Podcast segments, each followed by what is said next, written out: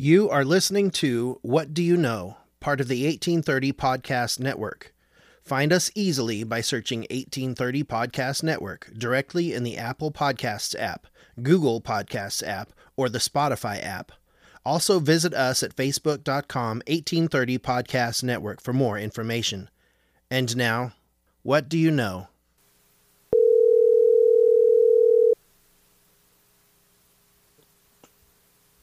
Hello. Hey, welcome to the podcast. Uh, I'm I'm glad. Thanks for answering the call, and uh, I'd like to welcome everyone to the podcast and say uh, uh hello to Kevin McGee. I appreciate you having me. Oh, absolutely. It's a it's um, uh, my pleasure. I'm really excited for this uh, tonight's podcast, and um, without further ado, we jump right in in this thing. So, if you're ready, can you share a testimony of your calling? Sure can. Um, let's see. I was I was called, and it was at now. I should have I should have prepared for this. The they are remember. the same questions every time. I know, I know. I was listening to them today to prepare, and, and this is what I come up with: performance anxiety. Um, I can't remember if it was reunion or conference, uh, but I'll say this: I was 24 years old, and like a little background to that, it was not something that I was expecting. I can't say it was a complete surprise, but uh, I'd say for the previous two and a half, maybe three years, I felt like the Lord was the Lord was working on me, and I, I grew up in the Church of Christ, born and raised. I've never known anything different other than um, I attended a private school, private Christian Baptist school when I was when I was younger. Uh-huh. And so I, you know, so there's some comparison there, and ministry was something that that you decided that you were going to do. You went to college for, um, and you received a diploma, and you were you were then a preacher. Right, right. Um, in the Church of Christ, we'd always, you know, had something different, and I can't say that I really made a decision which one I thought was was right until I just felt, uh, you know, I got married when I was 21, and at that point, I realized I, I was, and I'd been baptized.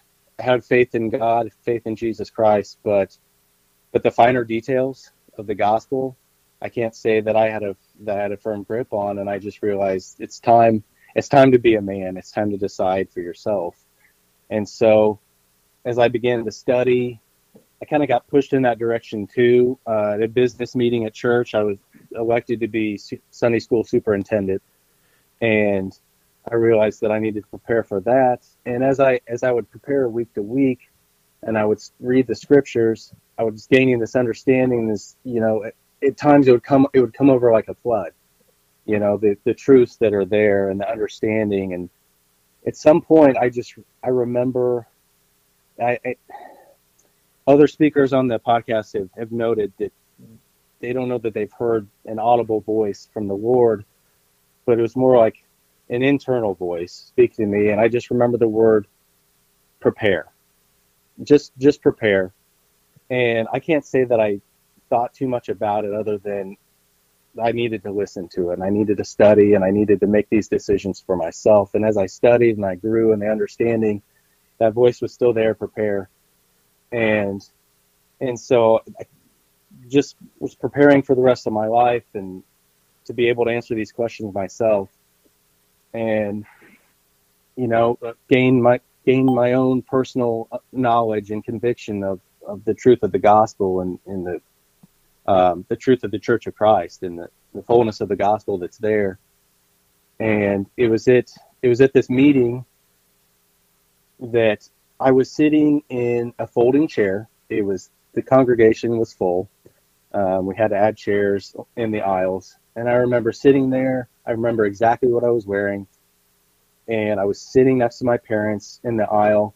And I'll be honest with you, I, as as I will do, my attention started drift in the service, and it was testimony, and I could feel my attention kind of slipping and our brother, the late uh, Bill Sheldon, was standing and giving a testimony. And I'll be honest with you, I can't remember listening to every word that he was saying. But I know at some point, and this is before before he initiated the calling, the hair on the back of my neck stood up. And I knew something was going to happen. I knew at that moment something was going to happen. And I knew that he was going to say my name and he was going to say the name of my brother, uh, Rusty Granger, and call us. And he did. And it's it's an overwhelming feeling when the spirit gives you that knowledge of what's going to happen, what's going to take place. And uh, so I sit sat there and listened to our brother, you know, give this calling, and immediately as as we do as as human beings, we try to find an out because I can't say that I've ever wanted to be a minister. It's not something that that I looked forward to. It wasn't something I thought was uh, my destiny or anything like that. I had plenty of men in my family that were had been called, and I really didn't see myself in that in that role.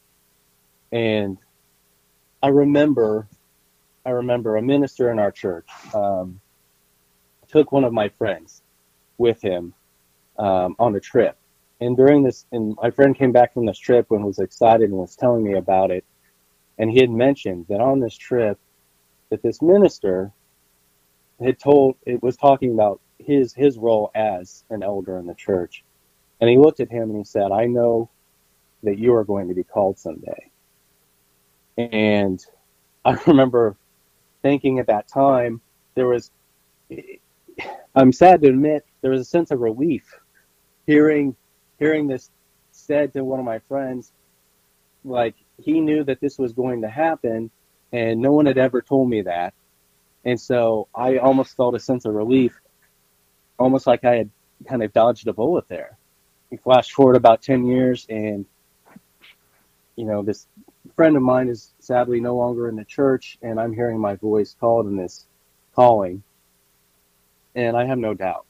But sitting there, it's it's human weakness to have doubt, and I and I wanted the Lord to confirm it more to me. I wanted to I want to have more of a sense of of knowing. And so I had two particular people in mind that I that I just needed the Lord to to give a witness to the calling. And so there were many, many witnesses to that calling. And one of those men stood up and confirmed, uh, gave a witness to that calling, confirmed to me that the Lord heard what I heard my my desire. And then a few minutes later, the second the second man stood, and it was I had decided that I needed I needed to hear from my brother Rick Olson and my uncle Frank. And without that, I just felt like I couldn't be confident. And both of those men stood and gave witness to that calling. And I, I just couldn't deny that this is what the Lord um, had in store for me and what was his desire. And so, you know, despite despite my own inadequacies, I knew I had to I knew I had to accept that calling. You know, when you you you made mention of it earlier that you had a family that have been called, and and uh, you know, right right away, I'm thinking, you know, your uncle and your father are two pillars of the of the church. Uh, it seems natural from me to expect that of you. I guess I don't know if that makes sense or, or if I. It's not a reach for me. I, I can see that the Lord is working in your family. Uh, so so yeah, I, I see that. And then it's interesting to me that maybe it's not interesting. Maybe I totally understand that you you would say, well, Frank Fan and Rick are the two are the two that that if they say something, it's like I don't know if that that's comical to me, but but uh, uh, I don't know. That's just what went through my head just then. But but yeah, well, what a special uh, uh, witness and and and story, uh, not story, um, uh, testimony that the hair rising up on the back of your neck. I I remember as a child, I think I've said it before in podcasts. As a as a younger, I was a baptized member, but I was younger, and and like you said, I didn't know everything, but I knew what was right and what was good, and that this is what you should do. and I was I was a baptized member, and I was in a service, and one of the apostle uh, Hausnick stood up to speak, and I was in the back row, maybe maybe goofing off a little bit too much, but my attention changed, and I looked up and I felt it, and my arm, the arm hairs on my arm were standing up, and I was, you know, these aren't. It was just a feeling of electricity that that was in the room, and and I, I remember uh, thinking, this is this is weird this is different and and i've never felt this before. And i thought well this is just what happens. Like it's normal. It happens all the time when you're in you know church that the spirit of god does things and and says and so because i it was just uh uh what am i trying to say? That it hasn't really happened i haven't felt it a lot since then. I haven't been uh, chosen by god to to have those witnesses but it's very distinct. And and when you said that hair on the back of your neck it's like i know what that is I, I don't feel it all the time, but I know what that is. I, I wish there was a way to to go back and revisit that because I think in our youth when things like that happen, we take for granted that hey, this doesn't happen all the time, and there yes. may be long stretches of time where before you're going to feel this again. So don't so appreciate every second of it. And yes. Yeah. So I can tell you at least um, when you mentioned my brother Rick, just as a as a kind of a funny note on that.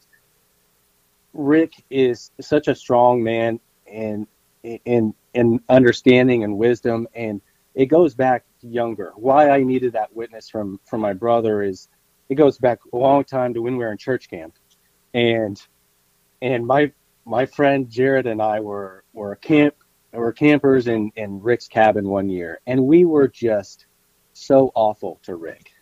I mean, we were so we were so terrible to him, and I've and I had this insecurity with him because I was I was a child. Rick's seen me since I was a child, and he's seen me grow, and I was so awful to him, and I just have had this hang up thinking he can never take me seriously as a man and potentially as a minister. And so if if he, who has seen me be so awful as a young man, can have a witness to my calling, I, you know, we put all these stipulations on the Lord and how and how we need to experience um, His working in our life, and and often God God is able to do that. God is able to give us those assurances, even though we don't deserve them. He is He is willing and He is merciful, graceful enough to give us those witnesses the way that we need them. Yes, I love that sentiment. Exactly. And it sounds like we need to have Rick on here next.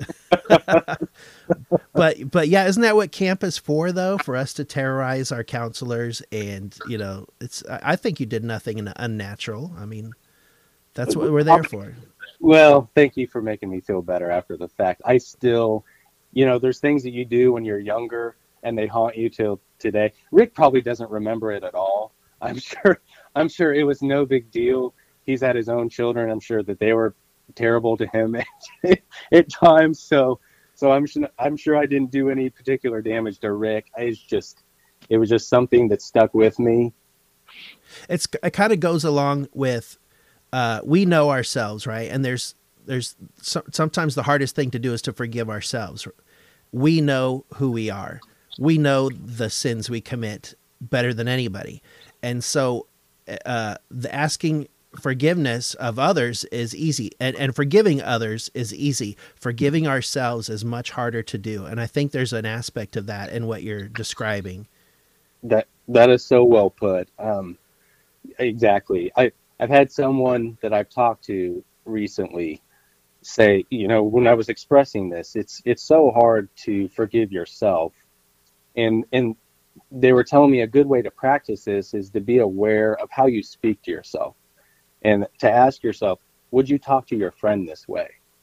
And and there are th- you know there are ways that we talk to ourselves in the way that we we have our internal conversations um, uh, and we're so harsh to ourselves and so unforgiving. And and we would never speak to a friend or a spouse that way that we do. And so so when we think about our sins, it carries over. We carry that guilt and that shame, and we don't really internalize the, the truth that God has forgiven those. if God is able to forgive those, we have to be able to forgive forgive ourselves too because we're we're just impeding our own progress that he wants us and joy that he wants us to have. Absolutely. So was really well put what you said. And and that's what faith is, right? Do you believe the words that are said or not? Right. You know, you didn't commit the the unpardonable sin. Well, then you're good. You can be forgiven. That's what God wants to do. That's His nature. Uh, we're we're going off on a huge tangent right now. I want to say a little bit. Introduce. I mean, we're all getting to know Kevin really well, uh, but I wanted to introduce uh, the thought that one of the things I appreciate about you, and I've noticed about you, is that we are both competitors, and I I love a good competition and, and also like a human interest story. And I think you and I are the two people that would cry the most in Hoosiers or Rudy or a sports movie where where something an underdog wins, you know, and it and it pulls at my heartstrings. Are, are you that type of person? Are you do, do you have that? Absolutely. Um, as far as sports go, I I haven't let myself enjoy sports. I feel like what most people do because I have just you know a, a predilection for rooting for the underdog and an aversion to to dynasties. All the great sports dynasties were my least favorite teams. Yes. Yeah. Yes. Honestly, the the great Bulls basketball teams, I I despise I despise them. The Patriots, now that they are finally done, I'm so happy. And yeah, truly, truly, Rudy, when when Rudy runs out onto the field and his dad looks out on him and says, "This is the most beautiful sight these eyes have ever seen." Because yes, yes, I mean, yes, I, absolutely, absolutely. Yes, you are 100% correct. I. I know. I, am when in Hoosiers when he's saying I love these guys. I love you guys. And you go up to that that picture and they're all there that team that you know that's been sitting up there on the wall of a gym in nowhere Hickory, Indiana. Nobody knows the story of that team, but everybody who watched this movie does. And we all know the meaning of that picture and those guys and and you just you sit there at the end of the movie in darkness and just let it let it flow over you and just so so I, I appreciate that you have that we have that connection that that bond. Uh, but moving on now now, now that we've said that question number two um, how long and how much do you prepare for a typical sermon and how many sermons have you preached? So i mentioned this in uh, my last sermon uh, at the temple lot. That's something that i've been that i've been kind of insecure about because when you are when you're called into the ministry and you accept the calling, once you have that title, whether you're called to be a teacher, a priest, elder, whatever the case may be, the, there's no there's no handbook. There's no you know there's no guide there to teach you how to do it. There's no instructional class. There's no uh, seminary school. There's no seminary. You you are it's between you and the spirit leading you truly. And you know, your years of growing up in the church, but you don't know anything in life until you have to do it yourself. There's you you can see something a thousand times, which you know what that's like, sitting in the in the pews and listening to sermon after sermon and going through all the services. But until you're in charge of a service, you don't really know it until you have to have the order and direct it all. And it's the same with preparing for a sermon. So I've always been not unsure of whether I was doing it the right way. So I would say early on I would over prepare. I would I would spend so much time and it was it never it didn't work for me. So I would I would start early in the week and I would have I would pray and I would wait for the word leading and I would in my study something stood out then I would oh you know decide maybe that will work for a sermon.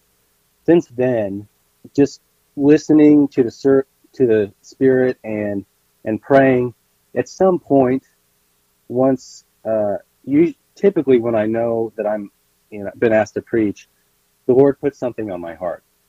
And i will make a few notes on that. And then as the time draws closer i will start to read scriptures you know involving whatever thought or scripture that might be. And i'll really dig in probably the probably the day before. I will typically if I'm preaching Sunday morning, then Saturday is going to be mostly taken with me preparing for that sermon. So I'd say a good four plus hours. And and like my brother Dwayne was saying on on this podcast, he he has to take a lot of notes, and that is that's how I prepare. Also, I don't I don't have the gift like the Yates family does, where you know you could spin you could you could spin a wheel and with a hundred different topics, and each topic they could stand and preach a two hour sermon. My my brain does not operate that way. I I have to be prepared down to to the particular words that the Lord wants me to say. And so that's how I, I have many pages of notes, and I follow those notes very closely.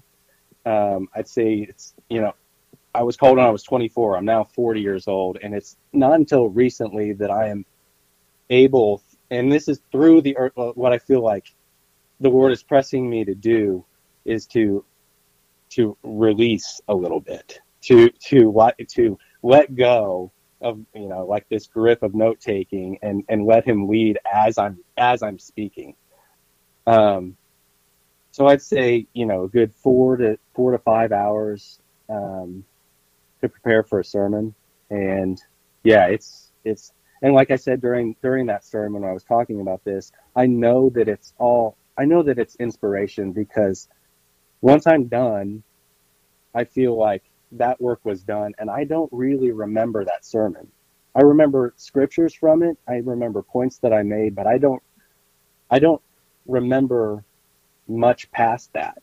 So I just it's just the way that the Lord works with me, and that's just how I've operated. And like I said, you know, well, it, when I read in the scriptures that there's different administrations it, it makes me feel better, and I you see it you see it borne out in the way our, our ministry work and yes. operate. Yes. Uh, but do you have a number? Do you have you thought of the number? Yeah, that's another. Um, I would say that's another uh, part of my of insecurity. I heard Brian um, guess on his, and it's really humbling. Um, yeah, I, I've been blessed to. I attend the East Local and in independence we are blessed with a lot of ministry and for the you know for the number of members that we have at the east local we have a lot of ministry so we're not asked to preach that often because there's so many of us to offer and, and serve so i would say i was trying to do the quick math on this 16 years um, i have probably preached i would say maybe five to seven times a year you know, so quick math on that. What is that? Um, maybe 90, maybe, maybe uh-huh. 80 to 90 sermons, maybe. And that's probably on that. That's probably on the high side. Okay. Okay. No problem. Uh, I remember Chris Moran was, was, we were talking about this and he's like, so I don't have the record and, and something like that. It's like, no, you know, you didn't have the record, Chris. Uh, I'm, I'm, anxious to get, uh, Steven on here, Steven Stratton. I'm pretty sure he can give me the exact number uh, maybe on one hand. So, but he he's he's coming. So it's not a competition, but it is a curiosity uh, to know. Uh, uh, I like numbers. I like I like statistics. I like facts. I also like to. I'm an underliner, highlighter. Uh, so I'm curious what your scriptures look like. Do you do you mark up your books? Uh, I don't. I mean, I do highlight. Um, I can tell you that this search, this search process for finding the right highlighter um, was probably a multi-week. Endeavor. Isn't it though? It you have to find a good one. You have oh, to find I, a good one because because some of them bleed through. Some of them are like gel and they stick to the other page. Exactly, and I want to I want to respect my scriptures. Um, I can tell you, I still have the same the same Bible that I was given. It's a study Bible that the East Local gave me when I graduated from high school. So it's not it's it is it is getting a little rough on the edges, but the highlighter that I found um, after that, I, I bought about 10 of them. I still have them. Um, I'm very neat in the way that I highlight. I don't write in my Bible um, or in my Book of Mormon. I did that once. It was during a sermon, and someone said, Write this down, and I jotted it down, and I've regretted it ever since.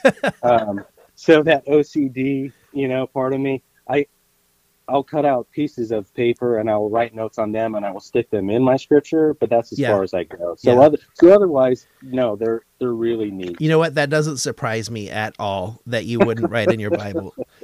Yeah. I, I suspect it is the neatest, cleanest, most pristine Bible, uh, uh, just because of your your your professional mannerisms and, and you just have a, a quality about you of of I don't know. I, I like it. That's not going to be scribbles in my stuff. You know. Yeah, I I will tell you, I looked over at Randy, our brother Randy Sheldon's, um, and It's it is- held together it- with duct tape. oh my, my goodness! And I I wish it could tell a story. I mean, the, the places and the things that those scriptures have seen, I'd love to hear it. But yeah, Sure. it's yeah, mine are definitely not that. okay. Okay, so uh, we're to the part where you you get to uh, chime in, give us your ten favorite scriptures, and I'm gonna try to speak less. Uh, uh, I'll try to comment when something. Uh, I don't know. I'll, I'll I'll let you take it from here. Uh, what are your uh, scriptures that you brought for us today? Okay. So it's a it's tough to whittle down and I hate I hate to use the word um, favorite. I'll just say the, these are the particular ones that I chose. I chose these because I feel that in my life these are the ones that I tend to go back to most for my own comfort and my own um, preparation for for study for Sunday schools for sermons these are the ones that I find myself relying on and, and drawing the most strength from. Um, and I think I'm pretty much going from beginning of the Old Testament of a few from I'll end with the Book of Mormon, and uh, it kind of goes in order here, so it worked out pretty well. The first one is First Samuel uh, in the 17th chapter, and you know, for those who are well versed in the scriptures, what's going on right now is the story of David and Goliath. And this is something that we, this is one of those stories that we learn about when we're a little, when we're little. Um, it's very easy to relate to, the size aspect of it, the fear aspect of it. But the older I get, the more that I feel like it applies in every part of my life, and just is a I'll go ahead and read, starting with the 41st verse. Verse. So that so the armies of, of Israel are, are meet, met up against the Philistines, and the Philistines, as we know, um, have chosen Goliath, who's a who's a champion among them, to come out and fight against David.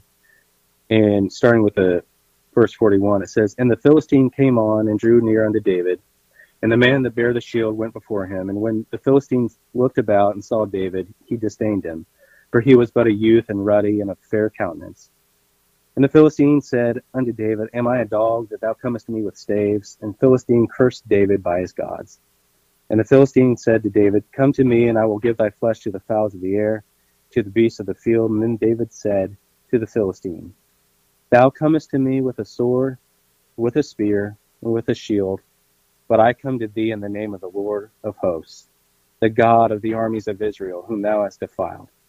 This day will the Lord deliver thee into mine hand, and I will smite thee, and take thy head from thee, and will give the carcasses of the host of the Philistines this day unto the fowls of the air and to the wild beasts of the earth, that all the earth may know that there is a God in Israel.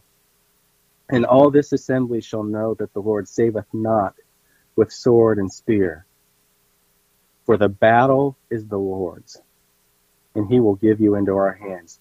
And it's and it's that it's those few words right there in verse 47. The Lord saveth not with sword and spear, for the battle is the Lord's. And that is that is a that is a truth that I have to remind myself of all the time. And it's one that I want us all to hold hold close to our hearts because we're given to fear. And it it doesn't matter what it is we're afraid of. It's all the same in the eyes of God, and and we have to rem- remember that it's not our fight. It's the battle is the Lord's, and I just think that that's so profound, and it's given me so much strength in my life. And I, I mean, even right now, is that not a is that not a perfect thought to keep in our in our hearts every day? The battle is the Lord's. I I have to interrupt right here and say, I you gave a sermon not too long ago, and I remember watching it. And afterwards, I went to Facebook and I sent you uh, a video of the our family did a, a movie during COVID nineteen. You know, we were all locked at home, so we made a family movie of David and Goliath, and th- there's this speech that that David's speech at the end, and my son Ethan gives it in this really cute voice. And he gives it while he's twirling around this bag of rocks. And he's flipping it around his staff and and I'm telling him the words to say and then he repeats me and then I had to go back and edit it all out. but the end of it, the end of it of it all with the the trumpets playing and this background music and the sentiment of that speech, it just it gives me goosebumps and it and it brings a tear to my eye and, and it and it causes me to just say to to glory in God and the power of God who is who is on our side who we come in the name of God and that I cannot disassociate that that story and that that section of verses from my son Ethan who's 7 uh, uh, shouting out, and I will smite thee. And he and his voice cracks when he says, "I'm starting to get choked up saying this." And I will smite thee. And I just kind of I lose it a little bit there, and it's such a innocent and powerful um, uh, uh, uh, moment and it's all about faith in God. It's not about you know he's this little and I know David you know David wasn't seven when he did this right, but the sentiment of us we're little, but it's God who gives us this great power through Him that we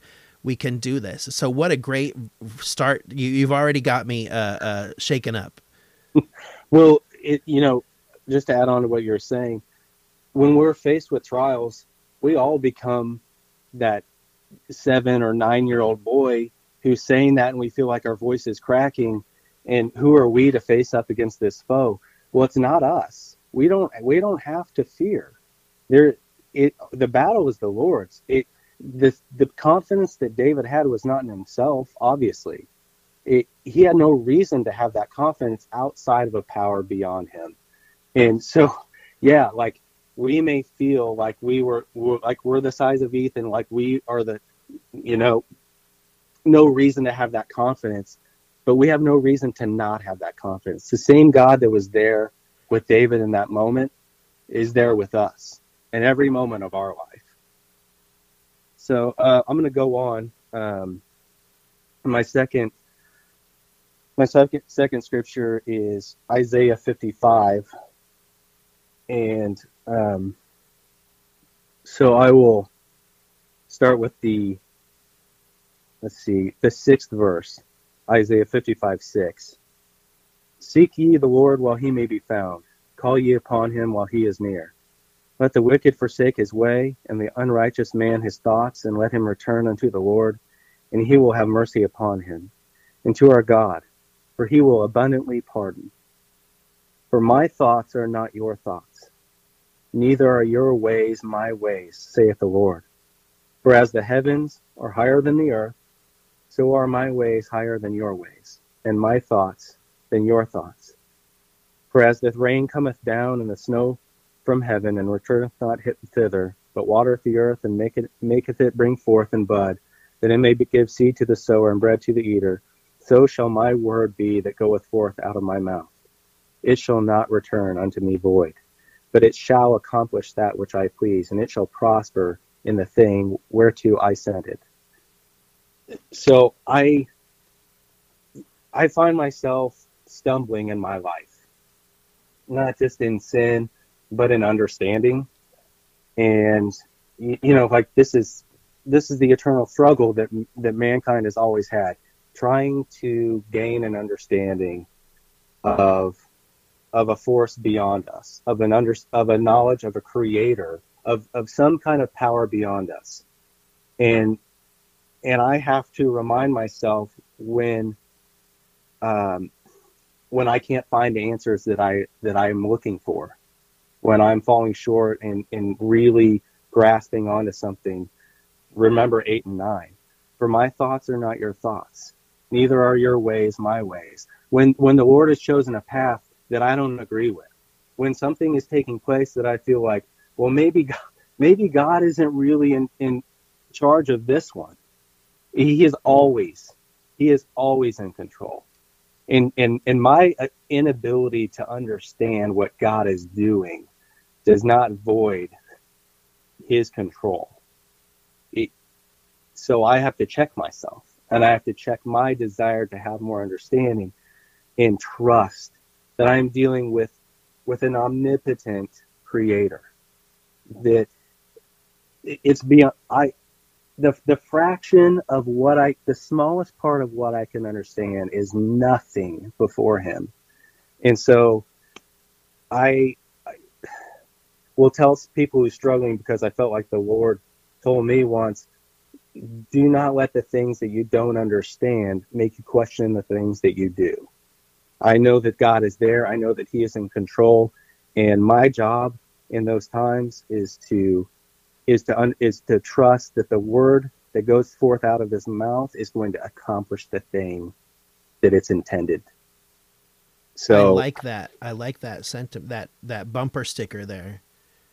Uh, say it again. Do not let the things that you don't understand make you question the things that you do. Does that make great. sense? Yes, that's great. Because because I will do that. I will follow that path. I don't understand this, and and my doubt be, and my it, it's and I will you know like we said it's hard to forgive, forgive ourselves, and I've got to remember that's a human condition also. That's a human fault. The and it's okay to want to know more. God wants us to seek that understanding, but we're it's always going to fall short. And so faith faith is required to cover that gap, to bridge the gap there between our lack of understanding and and God's God's sovereignty. You know, he, he, like His ability and His promise that He will accomplish everything. And I don't always have to understand how that's going to take place, but I do. But I do have to trust that He will do it. I will uh, go to my next uh, scripture, which is in Jeremiah in the 29th chapter. And this is a shorter, um, just three verses here. Jeremiah 29 11 through 13. For I know the thoughts that I think toward you, saith the Lord thoughts of peace and not of evil, to give you an expected end. Then shall you call upon me, and you shall go and pray unto me, and I will hearken unto you. And ye shall seek me and find me when ye shall search for me with all your heart. There's so much there's so much just in those three verses for me to for me to to glory in that God Almighty, the God who sees all creation, has thoughts about me. He has thoughts about you in particular. Like I, I I can't wrap my brain around it. But but the creator of heaven and earth has had me on his in his heart, on his mind, in his consciousness. He is aware of me and those thoughts that he has are thoughts of peace. And he has an endpoint in mind for me. And so so, so that the joy like the peace that that inspires me is so inspiring. It is is so motivating, and we need the motivation because because there's um, a commandment there. There's there's an expectation on the Lord's side. Then ye shall call upon me, and ye shall go and pray unto me, and I will hearken unto you. We, he wants to hear us. This our, our Creator wants to hear us. And when ye shall seek me and find me, when you search for me with all your heart and so there's so there's the check for me. There's the question that i have to ask myself. Am i hearing the lord? Yes or no? And if i'm not why am i not hearing him? Am i searching for him with all of my heart? I mean that is a that is more than a reasonable expectation of the lord who has chosen to bless us who's chosen us to chosen to give us the most precious thing that he could give us of his son and that's what he should he needs to expect from us when searching for him with all of our heart, holding nothing back. And so I love I love the peace that it gives, but I also I also uh, love the expectation that it has and a standard that it sets. And if to ask myself, am I meeting that standard? Am I actively seeking the Lord and searching for Him with all of my heart? Uh, the next one that I have, I'm going to trying to decide which one I want to go to next. I'll go with Colossians. Go to Colossians, the first chapter. And it's going to be the 16th. I'll, I'll read the 16th, start with the 16th verse. Actually, 15. Who is the image of the invisible God, the firstborn of every creature? And he's talking about Christ here. For by him were all things created, that are in heaven and that are in earth, visible and invisible, whether they be thrones or dominions or principalities or powers. All things were created by him and for him. And he is before all things, and by him all things consist. And he is the head of the body, the church, who is the beginning, the firstborn from the dead, that in all things he might have the preeminence. For it pleased the Father that in him should all fullness dwell. this is this is one of those um, passages in the scriptures that that expands my concept of uh, an understanding of what Christ is. Um, almost every time I read it, the, the more that the more that I dwell on this, the more that I ponder it, um, I feel like the more the Lord blesses me and helps me understand the uh, the words that it says here, the preeminence of, of Christ, that every that everything, everything is Jesus Christ. Everything, every part of the gospel, every word that is was written down was pointing to and and coming from Jesus Christ and, and the place that he should have in my life. Um, I, I'm sure you have. I'm sure you have thoughts on that. It, it's hard to rec- there's there's sermon after sermon in this. It pleased the Father that in, that in Him should all fullness dwell. The beginning and the end, Christ was there. It's the head of the body in the church. That counters so many beliefs in the world today, even among Christian churches. Christ is the head. There is no other head for the church. It is Jesus Christ. One of the things I think sometimes uh, in the Church of Christ we we uh, we can focus on too much. We we get bogged down in the truth of the gospel, the doctrine, the authority, the the absolute. Uh, uh, um, I don't know what I'm trying to say. The the the purity and proof that this is the Church of Christ, and we sort of toot our own horn. We we we lift up this Church of Christ organization, and I think we we can kind of get stuck there. And one of the things I love about the Baptist faith, or, or, a lot of the Baptist people I see, man, they are all in on Jesus Christ all the time, and it all points to Him. Uh, uh, uh at least in my uh, uh, reflection, um, when I come and I see other churches, they sometimes they do it is better than us. They worship Christ better than we do in the Church of Christ. I think that's such a condemning thought, but I can I get bogged down in in the the um what I was trying to say the message that we try to tell the world about the truth of the gospel and how the church of Christ is the church. And then and all of that we lose the fact that you know we are it is the true church of Christ because of Christ because we have to serve and worship him.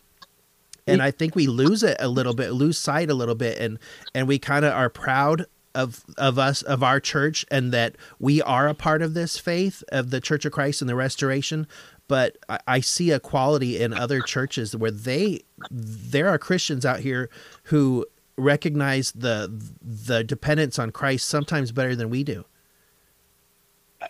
You took the words right out of my mouth.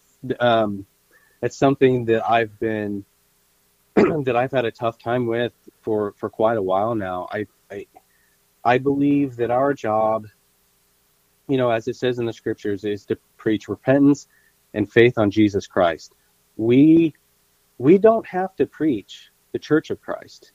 if we preach Jesus Christ, he will point to the church that as it should be.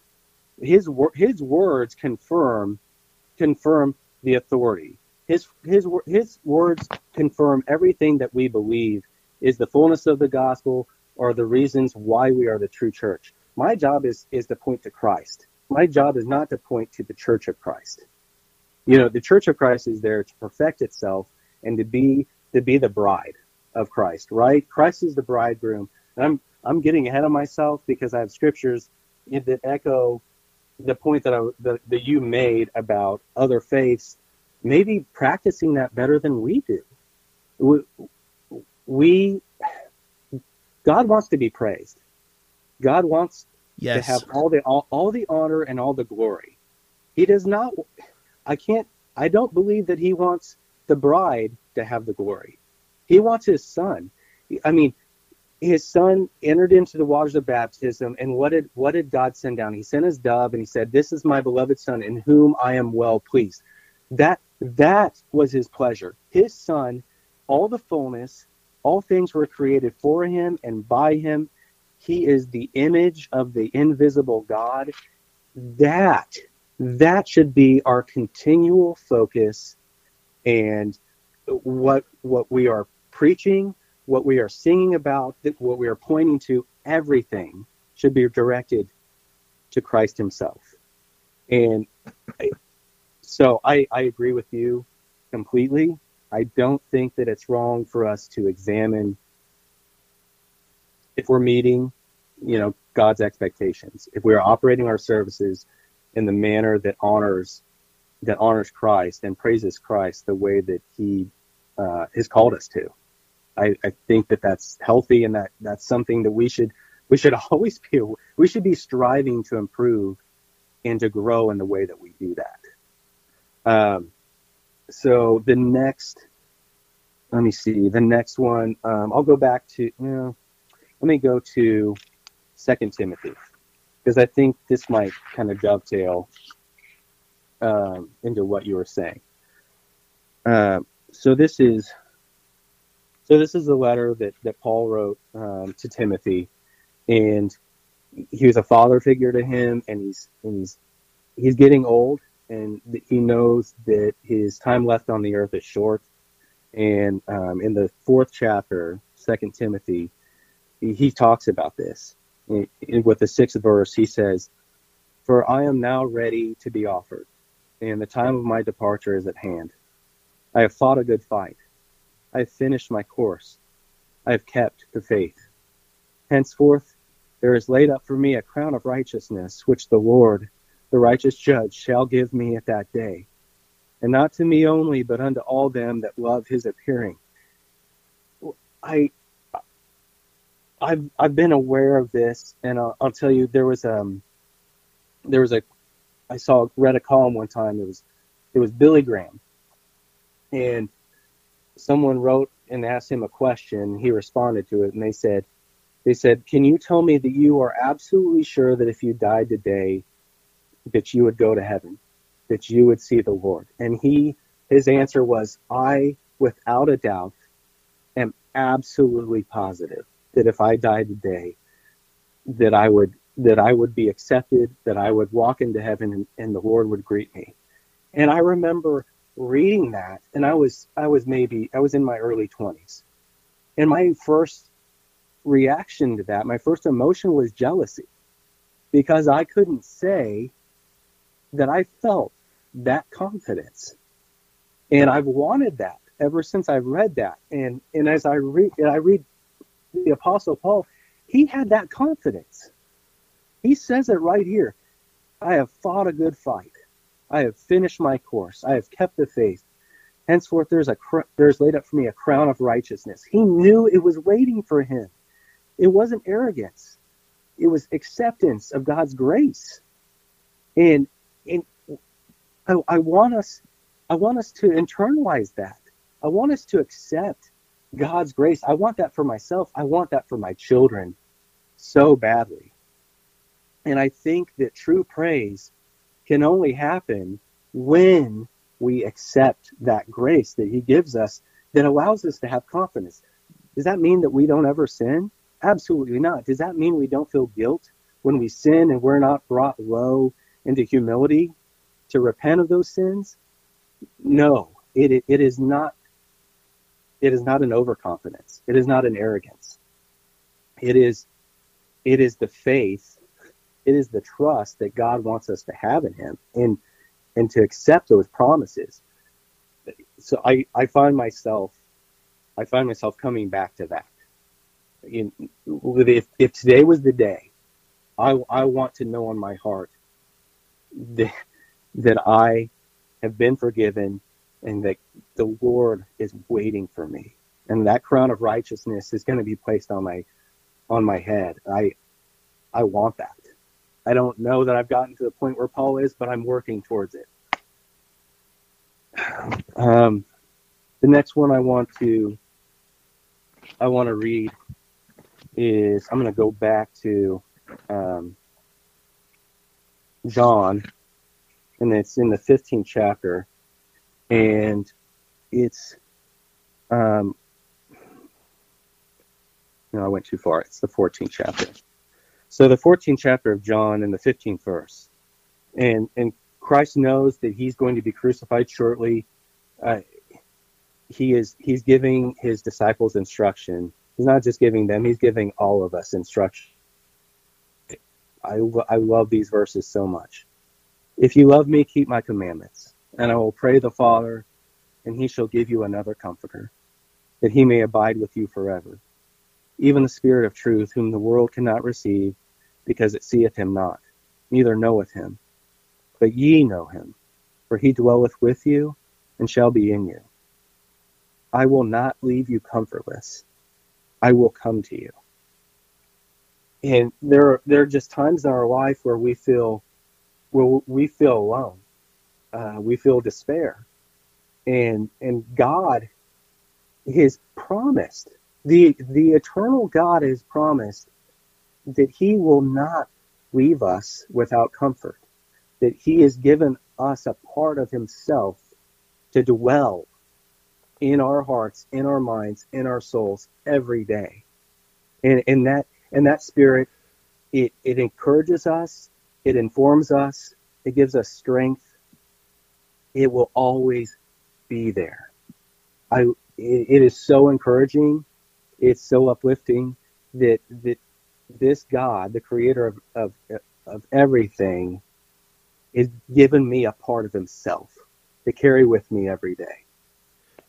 One of the things about that verse, and I know I was just talking about this the other yesterday in a conversation and what I what I like about it is that that that comforter that he said he I actually said he will not leave us comfortless. And I said you know when we grow up in the Church of Christ we take that for granted. And I think I take it for granted. I have I have been God has not I think I said in another podcast he has not allowed me to fail. And, and I take it for granted that he has been with me all the time.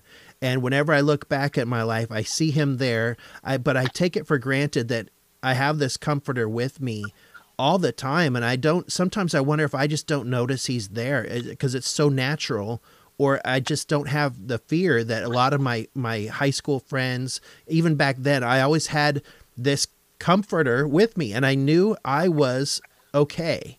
And I never had a, a fear, uh, uh, uh I, I, don't know. There was a fear that I didn't have that probably should have, but I, it was just gone. I had this comforter with me. Now, part of it is uh, that didn't stop me from my own, you know, uh, uh, errors and mistakes in life, but I was not afraid of what this world could do to me. It's more like what I, I'm afraid of what I did to myself, but but this comforter and this confidence in, in Christ and in the church and the, and this verse and faith and what the scriptures tell me, he is with me. I love that. And, have, and it has always been with me. And it is always one of those promises that I've leaned on. This is one of my favorite verses too. Uh, yeah, absolutely. It's just, there's so many directions that the world will point and, and to know that, that God himself is giving us direction, that he, that he won't leave us and and you're right. It, if you've grown up with that and you've grown up with that understanding, if you were baptized at a young age, which which I was, um, at a young age.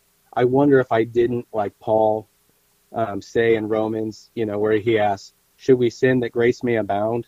You know, I maybe maybe I operated like that at times in my life, knowing knowing that forgiveness was there waiting for me, and you know, like I, I'm I'm sure that I've done, yeah, you know, I'm sure I'm sure that I've done that. Probably not premeditated like that, but no, it's it's something precious, and it's something that each day we we should we need to remind ourselves of of how precious that is, of of how important it is, and um, you know, it, it does separate us from the world. It should it should naturally separate separate us from the world.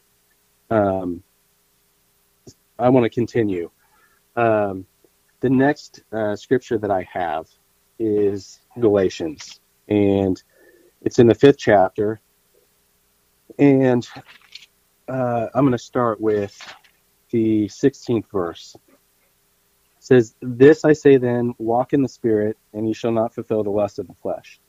For the flesh, flesh lusts against the Spirit, and the Spirit against the flesh. These are contrary the one to the other, so that you cannot do the things that you would. But if you are led of the Spirit, then you are not under the law. Now the works of the flesh are manifest, which are these adultery, fornication, uncleanness, lasciviousness, idolatry, witchcraft, hatred, variance, emulations, wrath, strife, seditions, heresies, envyings, murders, drunkenness, revelings, and such like, of the which I tell you before, as I as I have also told you in time past, that they which do such things shall not inherit the kingdom of God.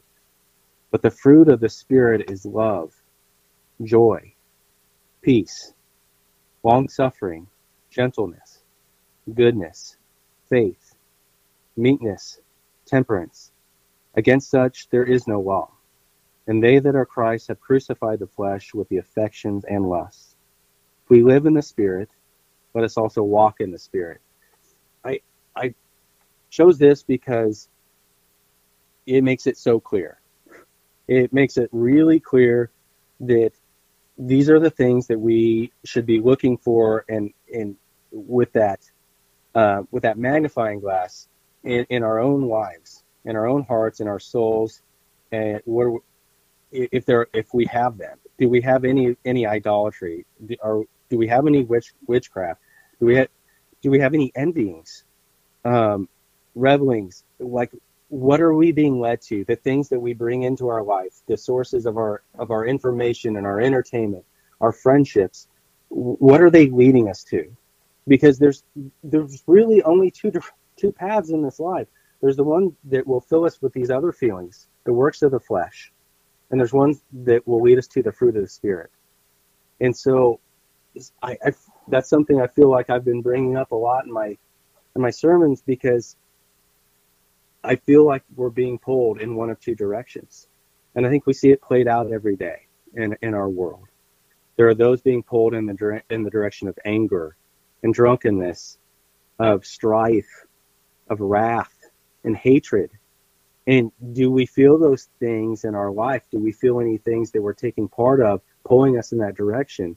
Or are we go- choosing to separate from those things and choose the path of love and peace and joy, gentleness, meekness. I mean, do do we look for those people in our lives? Do we look for that in in in, in leaders and whatever the case may be? Are we looking for those traits? And so I just think the scriptures make it very plain for us. They give us it gives us um, a standard with which to measure our lives and, and, what we're choosing to welcome into our lives and into our souls.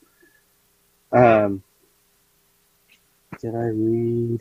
Let me see. Uh, so I think the next one that I have is Second Nephi, and it is the first chapter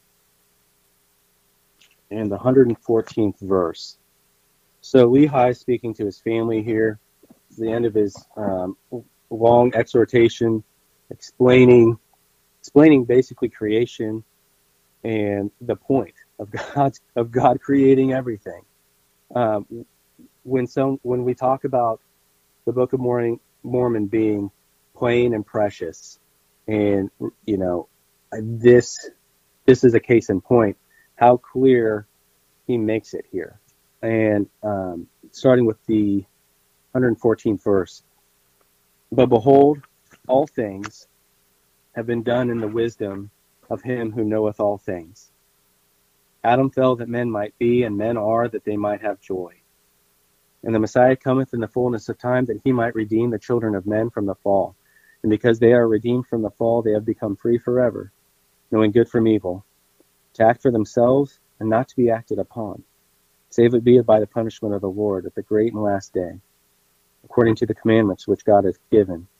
Wherefore men are free according to the flesh, and all things are given them which are expedient unto man. And they are free to choose liberty and eternal life through the great mediator of all men, or to choose captivity and death, according to the captivity and power of the devil. So I don't have um, an encyclopedic um, memory and knowledge of the scriptures like some of my other brothers do, and and and some you know our members in the church. I don't have that.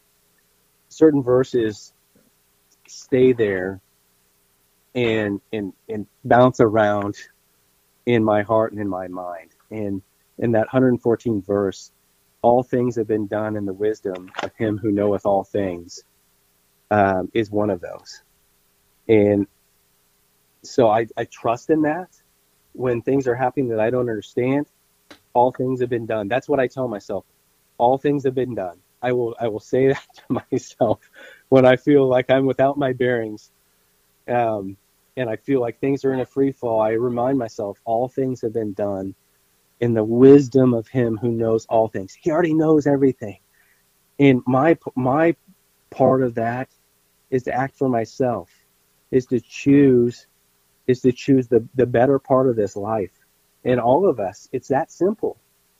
It's we're free to act for, for ourselves. And and God is going to re- reward on one hand or the other what choices we make. That it goes hand in hand with the next um, scripture that I have, which is Alma, the 19th chapter. And this is Alma talking to his son, and I I love I love these chapters where Al, Alma is talking to his sons and the wisdom that he imparts into them, and so um, I feel like I'm feel like I'm talking too much, so I'll cut this down. No, it's it's good. I'm I'm looking forward to hearing this because I have a lot of sons, and I I also love these chapters. So okay, um, 64 through through 71. I say unto thee, my son, that the plan of restoration is requisite with the justice of God. For it is requisite that all things should be restored to their proper order. Behold, it is requisite and just, according to the power and resurrection of Christ, that the soul of man should be restored to its body, and that every part of the body should be restored to itself. And it is requisite with the justice of God that men should be judged according to their works. And if their works were good in this life, and the desires of their hearts were good, that they should also at that last day be restored unto that which is good. And if their works are evil, they shall be restored unto him for evil. Therefore, all things shall be restored to their proper order, everything to its natural frame. Mortality raised to immortality, corruption to incorruption, raised to endless happiness to inherit the kingdom of God, or to endless misery to inherit the kingdom of the devil the one on the one hand, the other on the other. The one raised to happiness according to his desires of happiness, or good according to his desires of good, and the other to evil according to his desires for, of evil. For as he has desired to do evil all the day long, even so shall he have his reward of evil when the night cometh. And so it is on the other hand. If he hath repented of his sins and desired righteousness until the end of his days, even so shall he be rewarded unto righteousness. These are they that are redeemed of the Lord. Yea, these are they that are taken out, that are delivered from that endless night of darkness. And thus they stand or fall. For behold, they are their own judges, whether to do good or do evil. Now the decrees of God are unalterable. Therefore the way is prepared, that whosoever will may walk therein and be saved. I, this this combats so much of a new age belief in this world that whatever you see as your truth is your truth and you live it. Yes. There there is a standard. There is an ultimate standard. And God has made it painfully clear. It is it is it is plain and precious and clear right here that the works that we perform in this life determines where we will spend eternity. We are our own judges. And it, the decrees of God are unalterable. It doesn't matter. It doesn't matter how much of the world cha- turns to that new age belief and begins to preach it. Decrees of God are unalter- unalterable. And we have one choice whether we're going to walk on that straight and narrow path according to God's standard or we're going to walk on our own and choose darkness. And he's he's told us what we will inherit according to our own works. And it's it's the plain and precious gospel uh, is is so it's so precious to me. I'm so grateful that God can make it so plain to me because I can make things so difficult and I can complicate serving the Lord so much. And and really I evaluate the desires of my heart. I look for those fruits of the spirit. When I sin, I repent. I truly give those sins up. And if I do, my my desire is is pleasing to God. And I am back in his presence. And I can have that confidence that at any time if I were if I were called to see him, I can I can proceed with love and and, and know um, that he will welcome me in. Um, I think I have one more. I think I just have one more. In the previous podcast, you'd said uh, a prophecy. So that's just that... that's just my personal choice, I guess. I love prophecies. I love. I think you can number one, you can first off gain faith by seeing prophecy fulfilled around us, and that should that should bolster your faith but also it's it's just a curiosity of knowing the mysteries of God, and I see that in prophecies, like how how powerful He is, and and you can witness it and see it. So that's just my personal preference. Okay, um, well, this is the this is the last scripture that I have. So it is prophecy. It is um, we are seeing it played out, um, and it does it should it does and it should gives us confidence um, from the first book of Nephi in the third chapter, um, Nephi's vision. And he is um, speaking of a time uh, towards the end. You know, the second coming of Christ is not long in the future from this time that he's speaking of here. And um, I'm going to not read the whole passage, but jump around. Okay. Um, so starting with 214, um, verse 214 says, For the time cometh, saith the Lamb of God, that I will work a great marvelous work among the children of men, a work shall be which shall be everlasting, either on the one hand or on the other, either to the convincing them of them unto peace and life eternal, or unto the deliverance of them to the hardness of their hearts, and the blindness of their minds, and unto the being brought down into captivity, and also into destruction, both temporally and spiritually, according to the t- captivity of the devil which I have spoken. 226. And it came to pass that I beheld the church of the Lamb of God, and its numbers were few, because of that wickedness and abominations of the whore which sat upon the many waters.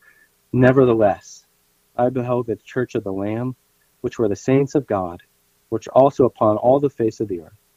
And their dominions upon the face of the earth were small, because of the wickedness of the great whore which I saw. 230 came to pass that I, Nephi, beheld the power of the Lamb of God that it descended upon the saints of the church of the Lamb, and upon the covenant people of the Lord, which were scattered upon all the face of the earth. And they were armed with righteousness and with the power of God in great glory. And so it, it goes on there and it talks about the, the work that will be performed. But I take so much peace and comfort in that. I pray for that. I I am I am praying for that that that we will be worthy of it I think uh, of of that grace, of that power that descends, um, and I know that it's going to come because Isaiah 55 told me the thing, the word that proceeds out of the mouth of God will accomplish that thing that is intended. And these are the words of God. The power of the Lamb of God had descended upon the saints of the church of the Lamb. They were armed with righteousness and with the power of God. I don't I don't know how that's going to play out. I don't know how that's going to take place. I know that there are there are, as our brother Sheldon used to say, there are pure in heart everywhere. And I believe that the Lord is going to gather us together. He's going to gather us in one. And I believe our job is to prepare ourselves for that. So when that time comes, we will be fit to armed with that power, with that righteousness. And I look forward to that. I hope that I see that. I want to take part in that. Um, but I also know that I have a long way to go in, in order to, to be worthy to be part of that. So, so that prophecy I'm looking forward to. I, I believe that it's playing out. I don't know where in the timeline of events we are at right now. I don't know. But I know that God knows, and I know that He has called each of us to play our own role. And so that's that's my last um, scripture that I had. Thank you so much for your time. It is almost tomorrow, and I know you're an early riser, so uh, I don't want to keep you up too much longer. Uh, but thank you for the scriptures. Thank you. I love the last one. Um, to be a part of that time period, maybe there's an excitement to uh, in in within me to to maybe be a part of it and then I have to cool my jets and say, you know what, just it would just be awesome just to see God do His thing, and I don't need to be a part of it. You know, I don't, you know, uh, maybe I'm a little bit scared if, if I, I don't know what to think. I, maybe it's presumptuous of me to say, "Hey, I'm part of the Church of Christ. Do I get some of that?" And I don't. I don't really. I don't really mean to be that presumptuous, but I have great faith in what the church, uh, uh, what the Church of Christ is going to do, and the power that God is going to and I think we're nearing that time. So it would be wonderful just to witness it. Yes, absolutely. I've just I've been privileged in my life to meet to meet other saints uh, that exist uh, outside of our congregation, and and I don't know I don't know how we'll be gathered together. I have complete faith that God will do it uh, when the time is right. Um, I just I, I want to facilitate that in whatever way the Lord calls me to do it. Absolutely. Well, thank you for answering the call, and uh, I will say good night to Kevin McGee. Thanks for having me. Good night.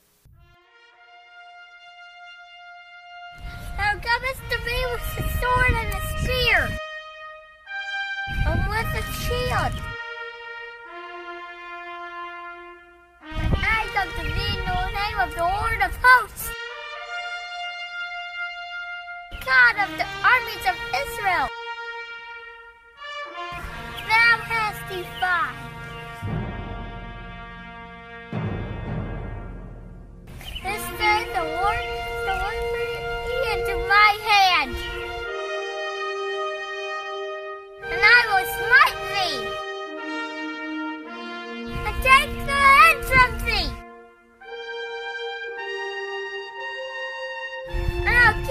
Parkinson. I'm the host of the Philistines.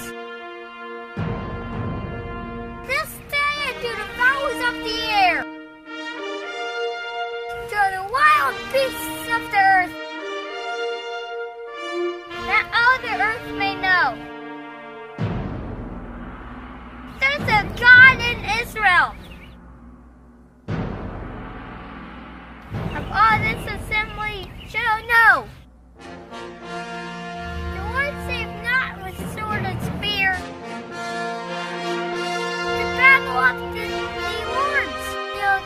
give